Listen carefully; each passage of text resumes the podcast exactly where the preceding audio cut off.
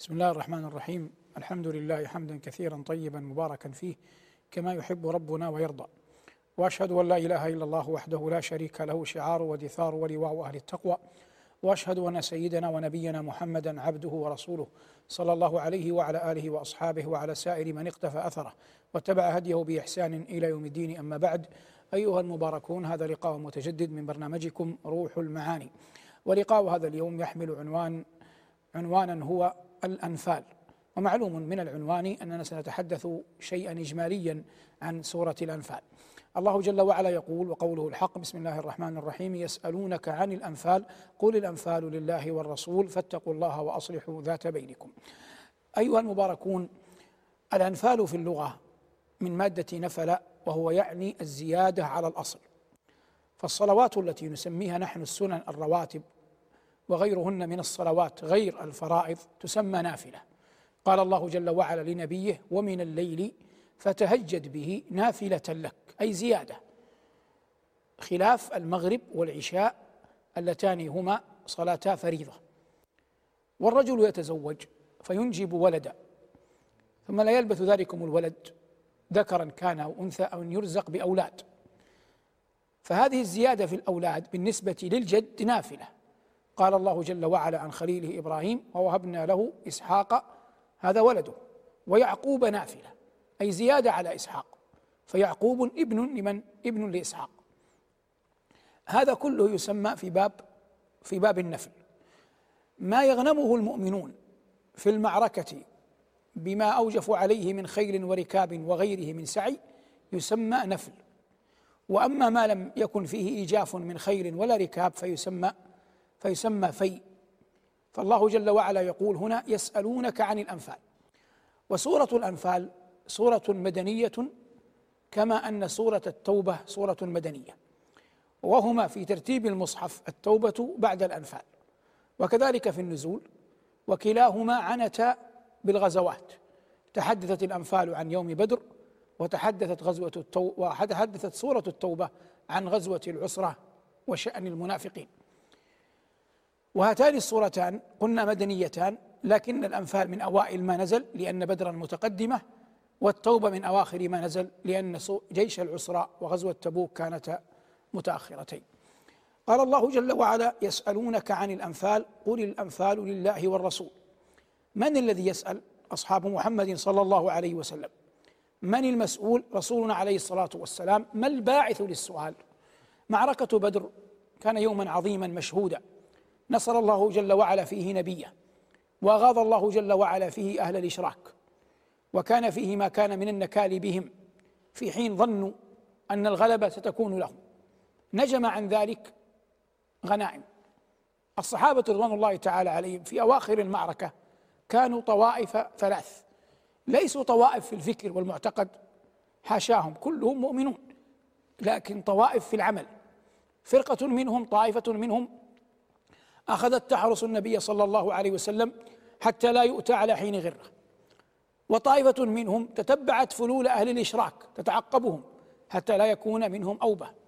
وطائفة عنيت بالغنائم ما خلفه المحاربون القرشيون فجمعته. فكل طائفة من هذه الثلاث رأت أن لها حقا في تلك الغنائم. فكأن شيئا بينهما من اختلاف الرأي والأخذ والعطاء وقع.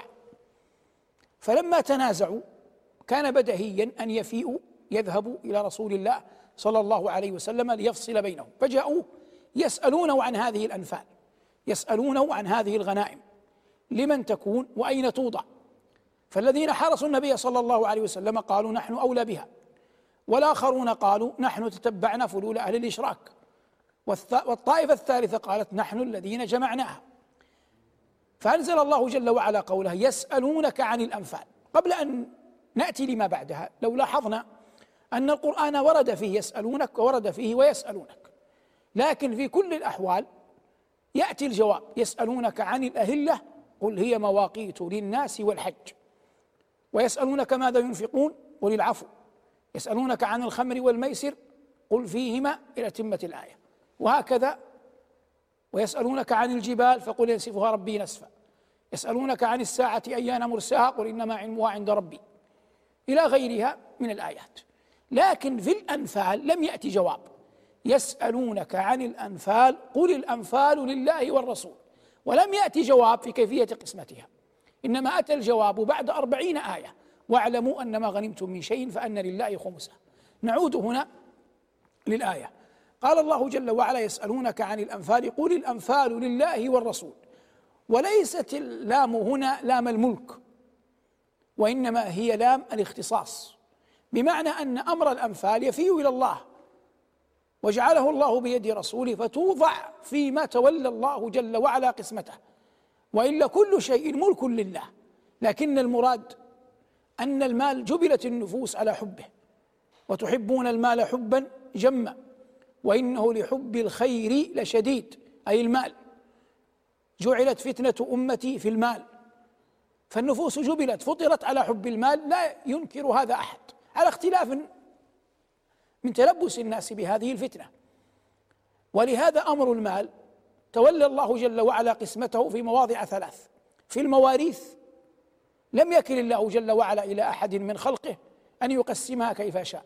إنما جاءت آيات عرفت بآيات المواريث أعطت كل ذي حق حقه. وذكرت الأصول العامة لكيفية تقسيمها. كذلك الصدقات تتعلق بها أنفس الفقراء والمساكين وتكون أصلا مالا بيد الأغنياء. تولى الله جل وعلا قسمتها. إنما الصدقات للفقراء والمساكين.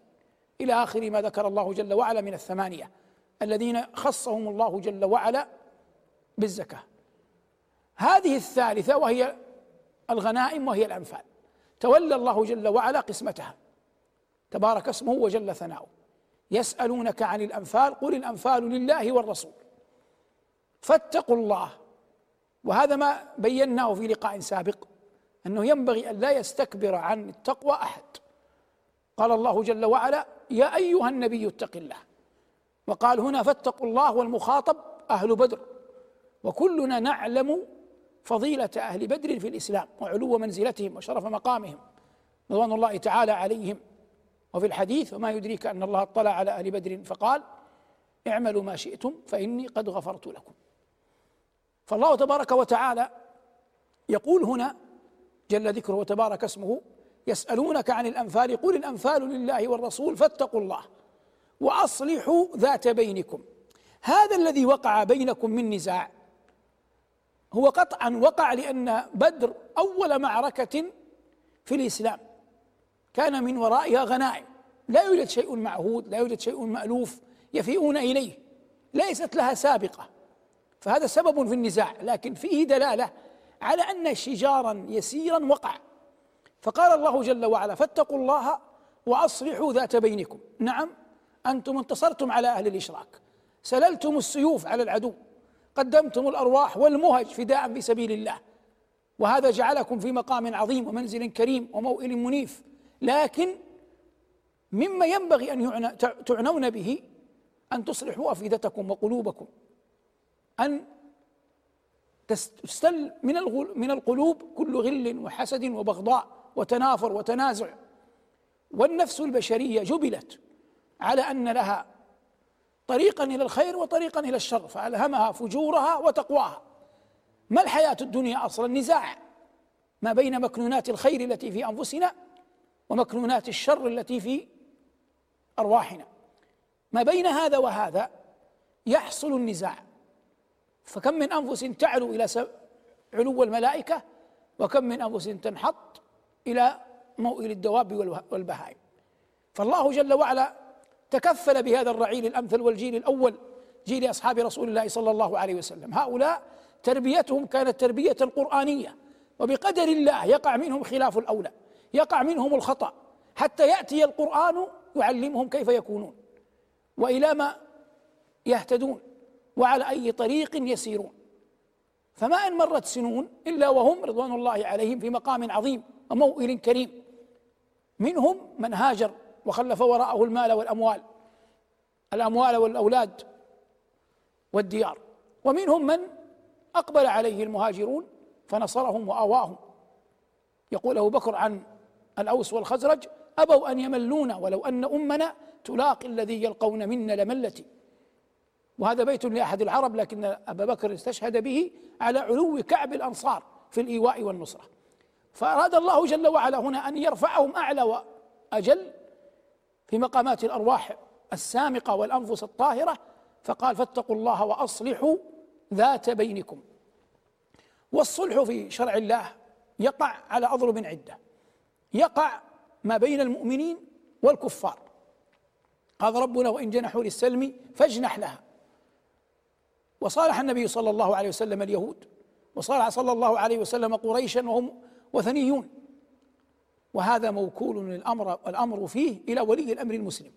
حيثما يرى ولي الأمر المسلم مصلحة المسلمين يكون له بعد ذلك أن يعقد صلحا ايا كان الطرف المقابل في الصلح. لكن المشكلة لكن المعضلة في الأمة أنها تستسقي كثيرا من أمورها من جماهيرها من عوامها ودهمائها وهذا غير صحيح. إنما يستسقى كل شيء من معين الكتاب والسنة. ولا يبالي من كان القرآن يؤيده أن يخالفه الناس. فالصلح جائز مشروع بشرط أن ينظر الإمام وهو مؤهل لذلك. أين تقع تكمن مصلحة المسلمين؟ هي المعتبرة. لأن النبي صلى الله عليه وسلم صالح قريشا وهم عباد وثن وليس بعد عبادة الوثن كفر. هذه حال. حال الأخرى طائفتان من المؤمنين تقتتل تحترب يحدث بينهما نزاع. في مثل هذه الأحوال يقول الله جل وعلا فأصلحوا بينهما. وقد وقع هذا ما بين أهل العراق وأهل الشام في زمن علي ومعاوية. فلما مات معاوية مات علي رضي الله عنه قتل طعنا شهيدا. تولى الحسن هذا الأمر. واستشهد بأن النبي صلى الله عليه وسلم قال إن ابني هذا سيد وسيصلح فيه بين فئتين عظيمتين من المسلمين دعواهما واحدة. فهذا صلح بين طائفتين من أهل الإسلام. وهذا يقع في أحوال عدة. ومرار كثيرة يقع في أزمنة متعددة. الحالة الثالثة صلح يقع ما بين الزوج والزوجة. فابعثوا حكما من أهله وحكما من أهلها إن يريد إصلاحا يوفق الله بينهما. فهذه أحوال تقع في البيوت. يحصل سوء فهم شيء من التنافر ما بين الزوج والزوجة فيشرع حال الإصلاح. يقع الصلح ما بين الأفراد لا على مستوى الزوج والزوجة ولا على مستوى الأمم والطوائف خاصة في النزاعات في الأموال والدماء. فهذا يكثر بين الناس. فالصلح هنا مشروع والصلح خير لكن لا بد فيه من التنازل. لا بد فيه من أن وإلا لا يمكن أن يكون صلحا. حتى يتنازل كل أحد عن بعض حقه حتى يصل الفريقان أو الطرفان أو الشخصان إلى الأمر المقصود. هذا كله داخل في الصلح.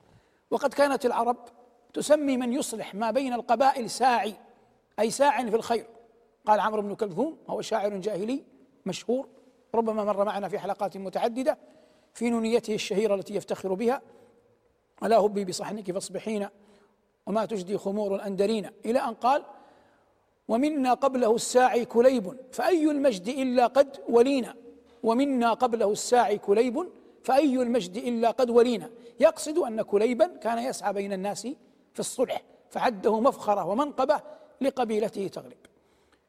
هذا كله تحت إطار ما نحن فيه من أنواع الصلح. والله جل وعلا يقول فاتقوا الله وأصلحوا ذات بينكم وأطيعوا الله ورسوله إن كنتم مؤمنين.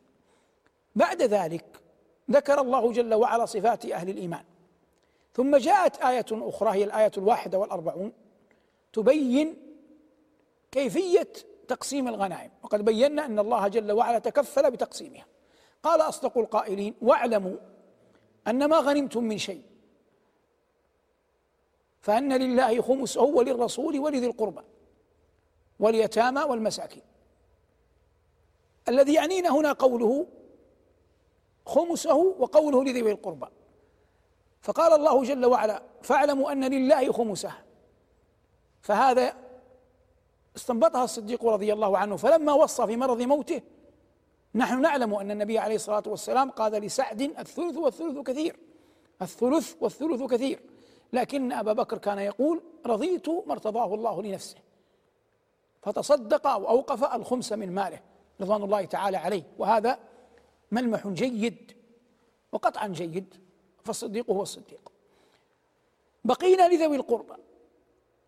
هؤلاء ذي القربى المذكورون في الآية من هم؟ اختلف العلماء فيهم. هم قطعا قرابة النبي صلى الله عليه وسلم. لكن من هم؟ قال بعض أهل العلم هم قريش كلها. وهذا بعيد ورأي مرجوح. وإن كان النبي عليه الصلاة والسلام قرشيا. وقول آخر قال به مالك والأوزاعي وبعض أهل العلم قالوا المقصود به بنو هاشم لوحدهم. لعظيم قرابتهم من النبي عليه الصلاة والسلام ومعلوم أن النبي عليه الصلاة والسلام من بني هاشم. فريق آخر ويؤيده حديث صحيح أنهم قالوا بنو هاشم مع بني المطلب. بنو هاشم وبني المطلب. وأصل المسألة هنا أن نوفلا وعبد شمس وأبا طالب أن نوفلا وعبد شمس وأبا طالب والمطلب. هؤلاء إخوة نوفل وهاشم وعبد شمس والمطلب هؤلاء إخوة. لما حوصل النبي صلى الله عليه وسلم في شعب أبي طالب نحن ذكرنا أبا طالب على أنه منهم هو من أبناء أبنائهم نوفل وعبد شمس انحازا إلى قريش. بقي من بقي بنو هاشم هم المحاصرون أصلا. فبقي بنو المطلب وقفوا مع أبناء عمومتهم من بني هاشم ودخلوا معهم الشعب وأصابهم ما أصاب بني هاشم. فلما كان غنائم خيبر وأراد النبي عليه الصلاة والسلام أن يقسمها أعطى بني المطلب كما أعطى بني هاشم. فجاءه بنو نوفل وبنو عبد شمس. فقالوا يا رسول الله قد علمنا منزلتك من بني هاشم لكنك أعطيت بني المطلب ونحن وهم شيء واحد. قال لا إن بني المطلب وبني هاشم لم يفترقا في جاهلية ولا إسلام وشبك صلى الله عليه وسلم بين أصابعه. لم يفترقا في جاهلية ولا إسلام وشبك بين أصابعه. فبهذا الحديث الصحيح أخذ جمهور العلماء على أن المراد بذوي القربى المراد بذي القربى المذكورين في آية الأنفال من قرابة النبي صلى الله عليه وسلم هم بنو هاشم وبنو وبنو المطلب وهذا هو الصحيح. وذكرنا الرأيين الآخر غير هذا الذي ينسب إلى قريش الذين قالوا بأنها قريش كلها والذين قالوا بأنهم بنو هاشم لوحدهم. واعلموا أن ما غنمتم من شيء. والخمس بينا كيف أنه الصديق رضي كيف أن الصديق رضي الله عنه فقهه وأخذ الخمس في وصاياه يعمل به قائلا هذا ما ارتضاه الله جل وعلا لنفسه. بعد ذلك أي بعد وفاة النبي صلى الله عليه وسلم اختلف العلماء في الصنيع. أي في الصنيع في خمس الغنائم. فأكثرهم وعليه العمل أنه يودع عند ولي أمر المسلمين يضعه حيث يشاء. يودع عند ولي أمر المسلمين يضعه حيث يشاء. والمسألة فيها اضطراب فقهي معروف والعلم عند الله وليس المقام مقام حل للنزاع ولا فصل بين ولا فصل بين الناس. لكننا نعود فنقول هذا ما كان من قول الله جل وعلا يسألونك عن الأنفال. واتفقنا على أنها كانت تتعلق بغنائم بدر. وبدر كان فيها كثير من الغنائم منه ما وقع في أرض المعركة ومنه ما وقع بعد ذلك لما وقع السبي والأسر كانت قريش تفدي أسراها. تفدي أسراها بأنها تقبل الفدية. أي المؤمنون قريش تقبل أن تعطي الفدية والمسلمون يقبلون يقبلون أن يأخذوها. وقد كانت قريش من الألم الذي اعتصرها مما وقع يوم بدر قد منعت أحدا أن يبكي على قتله حتى لا يصبح هذا الشيء من الشماتة لدى المسلمين. فلما وقع منهم ذلك كان رجل منهم قد فقد كثيرا من أهله من بنيه وأبناء أخيه في المعركة. فإذا بامرأة قد أضاعت بكرا بكرا أي فتي من الإبل لها. فأخذت تندبه تندب الإبل. فسمعها ذلكم الرجل فظن أن قريشا قد أذنت بأن يناح على القتلى. فقال لغلام له اذهب فإنني أسمع صوت نائحة. لعل قريشا قد أذنت حتى أبكي على فلان وفلان وفلان حتى يشفى ما في قلبه. فلما ذهب الغلام وعاد قال إنما هي امرأة تبكي لبعير لها أضلته. فقال أتبكي أن يظل لها بعير ويمنعها من النوم السهود؟ فلا تبكي على بكر ولكن على بدر تقاصرت الجدود. على بدر صراط بني هصيص ومخزوم ورهطها بالوليد ألا قد ساد بعدهم رجال ولولا يوم بدر لم يسودوا فهذا نوع مما ذكره أهل التاريخ والسير والآداب حول مسألة ما كان من النكال الذي وقع على أهل الإشراك من يوم بدر. قال الله جل وعلا فيه إن كنتم آمنتم بالله وما أنزلنا على عبدنا يوم الفرقان يوم التقى الجمعان. إن كنتم آمنتم بالله وما أنزلنا أي ما هنا موصولة وبالذي أنزلنا. أي والذي أنزلنا وهو القرآن. على عبدنا يوم الفرقان فرق الله في بدر بين الحق والباطل. يوم التقى الجمعان جمع أهل الإيمان وجمع أهل الشرك.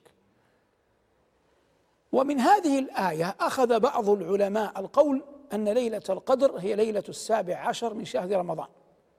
لأن الله قال إن كنتم آمنتم بالله وما أنزلنا على عبدنا يوم الفرقان يوم التقى الجمعان.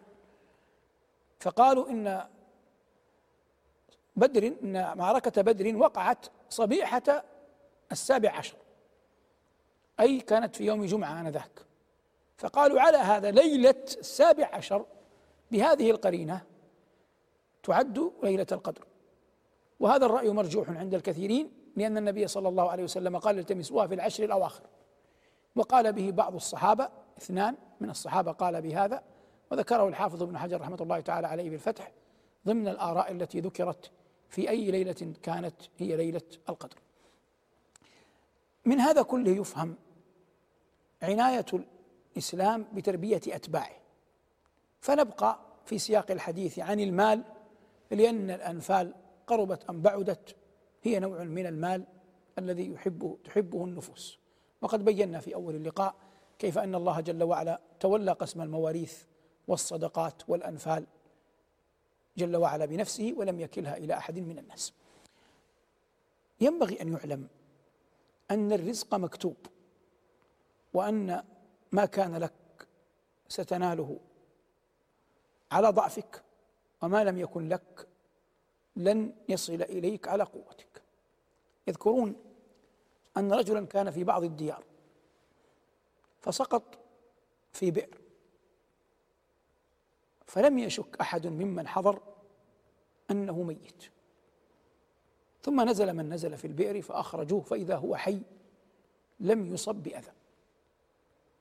فلما أخرجوه ناحية البئر قدموا له لبنا في إناء. ليشربه حتى تطمئن نفسه ويسكن حاله. فشرب اللبن. فلما شرب اللبن قال له الرجال الذين أنقذوه برحمة الله كيف وقعت يا فلان؟ البئر واضحة ظاهرة. فأخذ يبين لهم كيف وقف وكيف اتكى على شيء يظنه صلبا فوجده لينا يخبرهم بالحال. حتى يخبرهم أنه لا طيش فيه وأنه كان عرضة لأن يسقط. فوقف على شفير البئر وأخذ يحاكي كيف مر فسقط مرة أخرى. فلما سقط أخرجوه فإذا هو ميت. كأنه خرج من البئر ليشرب تلك المذقة من اللبن مكتوبة له فخرج من البئر على حال يظن أنه ميت فشربها هو لم يمت بعد ثم عاد إلى البئر نفسه ومات فيه. فهذا يجعل الإنسان كما قال النبي صلى الله عليه وسلم إن روح القدس نفث في روعي أن نفسا لن تموت. حتى تستكمل رزقها وأجلها فاتقوا الله وأجملوا في الطلب. لكن ينبغي أن يعلم أن هذا لا يمنع ابدا من الأخذ بالأسباب. إن السماء لا تمطر ذهبا ولا فضة. لكن لا يكون الأخذ بالأسباب اسبابا غير مشروعة. لا يكون الأخذ بالأسباب اخذا بأسباب غير مشروعة.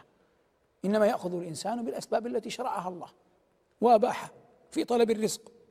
والنبي عليه الصلاة والسلام بعث عروة البارقي ليشتري له شاة بدرهمين.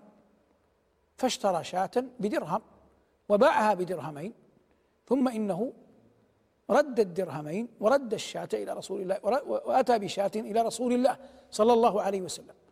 فدعا له بأن يبارك الله له في كل صفقة وبيعة. فبارك الله فيه. بارك الله له حتى كان يقول لو أنني بعت التراب لربحت فيه. المقصود من هذا أن عروة رضي الله عنه يعلم أنه إنما يشتري لنبي الله صلى الله عليه وسلم وهو أزهد الخلق في الدنيا. لكن ذلك لم يمنعه أن يبيع ويشتري ويرى حظ نفسه ويساوم كما تقول العامة ويأخذ ويعطي. وإن كان هذا ليس كل أحد يحسن أن يصنعه ولا يليق بكل أحد. ولهذا قالوا إن أحد الخلفاء علم أن ابنا له بعث غلاما له يشتري له شيئا بدانق والدانق أشبه بالهلل في زماننا هذا. فغضب الخليفة. قال والله ما أغمني إلا أنه يعرف الدانق أي أنه ابن أمير المؤمنين. لا بد أن يكون يعرف الدينار يعرف الدرهم يعرف العاليات من الأموال. كيف يعرف ابن أمير المؤمنين دانقا؟ المقصود هذا كله مما يستطرف في مثل هذه المسائل في الحديث عن حب الناس للمال. لكن لله جل وعلا عباد يعطون عطاء سخيا وأكثر العطاء ما يكون دلالة على سخاء صاحبه إذا كان صاحب المال في مرحلة وسطى ليس معدودا من الأغنياء وليس معدودا من الفقراء. يدل عليه قوله صلى الله عليه وسلم وأنت شحيح تخشى الفقر وترجو الغنى فالذي يرجو الغنى ويخشى الفقر يكون عطاؤه دليلا على سخاء نفسه وعلى أنه انتصر على شهواتها. لكن مع ذلك فإن الله يقول ولا تبسطها كل البسط فتقعد ملوما محسورا. لا تجد شيئا تعطيه. والناس ينبغي أن يعلم يعطون ما يحتاجون لا ما يريدون. يعطون ما يحتاجون لا ما يريدون. لأنك لو أعطيت الناس ما يريدونه منك لم يبقى عندك لم يبقى عندك شيء. على أنه ليس سيئا أن تجد من يطالبك بشيء من مالك. شيء من طعامك. لكن القضية الكبرى تعظم عندما ينازعك أحد في مسألة فيها فهم مسألة عقلية ويريدك أن تخضع لرأيه وتقبل بقوله. وبعضهم يقول وهذا من مليح القول ممكن أن أقاسم الناس في طعامي أن أقسم بيني وبين السائل رغيفي أن أقسم بيني وبين السائل ما بيدي من المال لكن من ينازعني في مسألة عقلية؟ إن أعطيته عقلي ورضخت لقوله مع علمي بسفاهة قوله. أصبح لا عقل لي ومن ذا الذي يقبل أن يعيش بلا عقل؟ وهذا طريق جيد في المحاورة. ولهذا كان الفضلاء الشرفاء يكفون عن منازعة الناس مثل هذا. وإن سفاها منك أن تعلم جاهلا فيحسب جهلا أنه منك أعلم.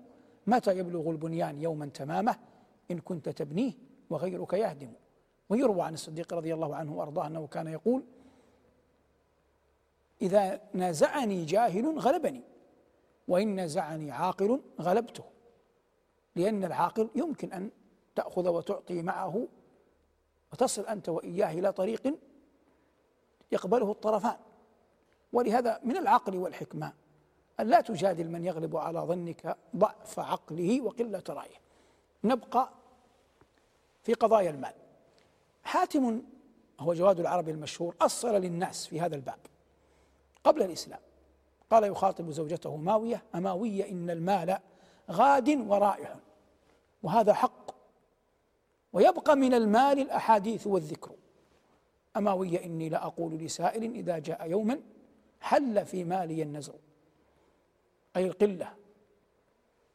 فهذا تأصيل في المسألة أن الإنسان لا يتعلق به كثيرا. فالمال غاد ورائح. وقد قيل يجمع الناس بنى جمع الناس من الأموال ما لم يأكلوه وطلب الناس من من الآمال ما لم يدركوه وابتنى الناس من البنيان ما لم يسكنوه. عش بما شئت فمن تسرره دنياه تسوه رب مذكور لقوم غاب عنهم فنسوا قائل هذه الأبيات أبو العتاهية لكنك عندما تسمع الأبيات لابد أن تعرف الواقع الذي قيلت فيه. العصر العباسي عصر انبعاث ظهر فيه المجون إلى أقصى حد. بدهي جدا وقد ظهر المجون في أقصى حد أن يظهر شيء يقابله. فظهر الزهد متمثلا في شخصية أبي العتاهية إلى أقصى حد. إلى أقصى حد وكان يقول خبز وماء وظل هي النعيم الأجل جحدت نعمة ربي إن قلت أني مقل. والحق أنه ليس الأمر كذلك. ولا ينبغي أن نأخذ طرفي الأمور فكلا طرفي الأمور ذميم. لكن ينظر للرعيل الأمثل الجيل الأول أصحاب رسول الله صلى الله عليه وسلم كيف كانت الحياة في المدينة؟ كان هناك تجار ستة أو أكثر من العشرة المبشرين بالجنة ماتوا ولله الحمد والمنة أغنياء. ستة من العشرة المبشرين بالجنة ماتوا ولله الحمد والمنة أغنياء. وهذا لا يقدح فيهم. لكن العبرة كيف اكتسبوه وفيما أنفقوه. هذا الذي تسأل عنه. كيف اكتسبته وفيما أنفقته. وإلا الغنى والفقر لا يتعلق بهما خير محض ولا شر محض. فالجنة يدخلها الأغنياء والفقراء. الأغنياء المنفقون والفقراء الصابرون. والنار يدخلها الأغنياء والفقراء. الأغنياء الجاحدون والصابرون والفقراء المتضجرون. كلاهما قابل لأن يدخل النار لأن مهرها الإيمان والعمل الصالح.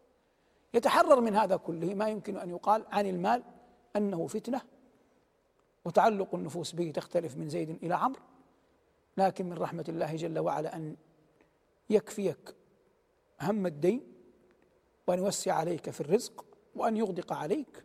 فإن كنت غير ذلك فاصبر.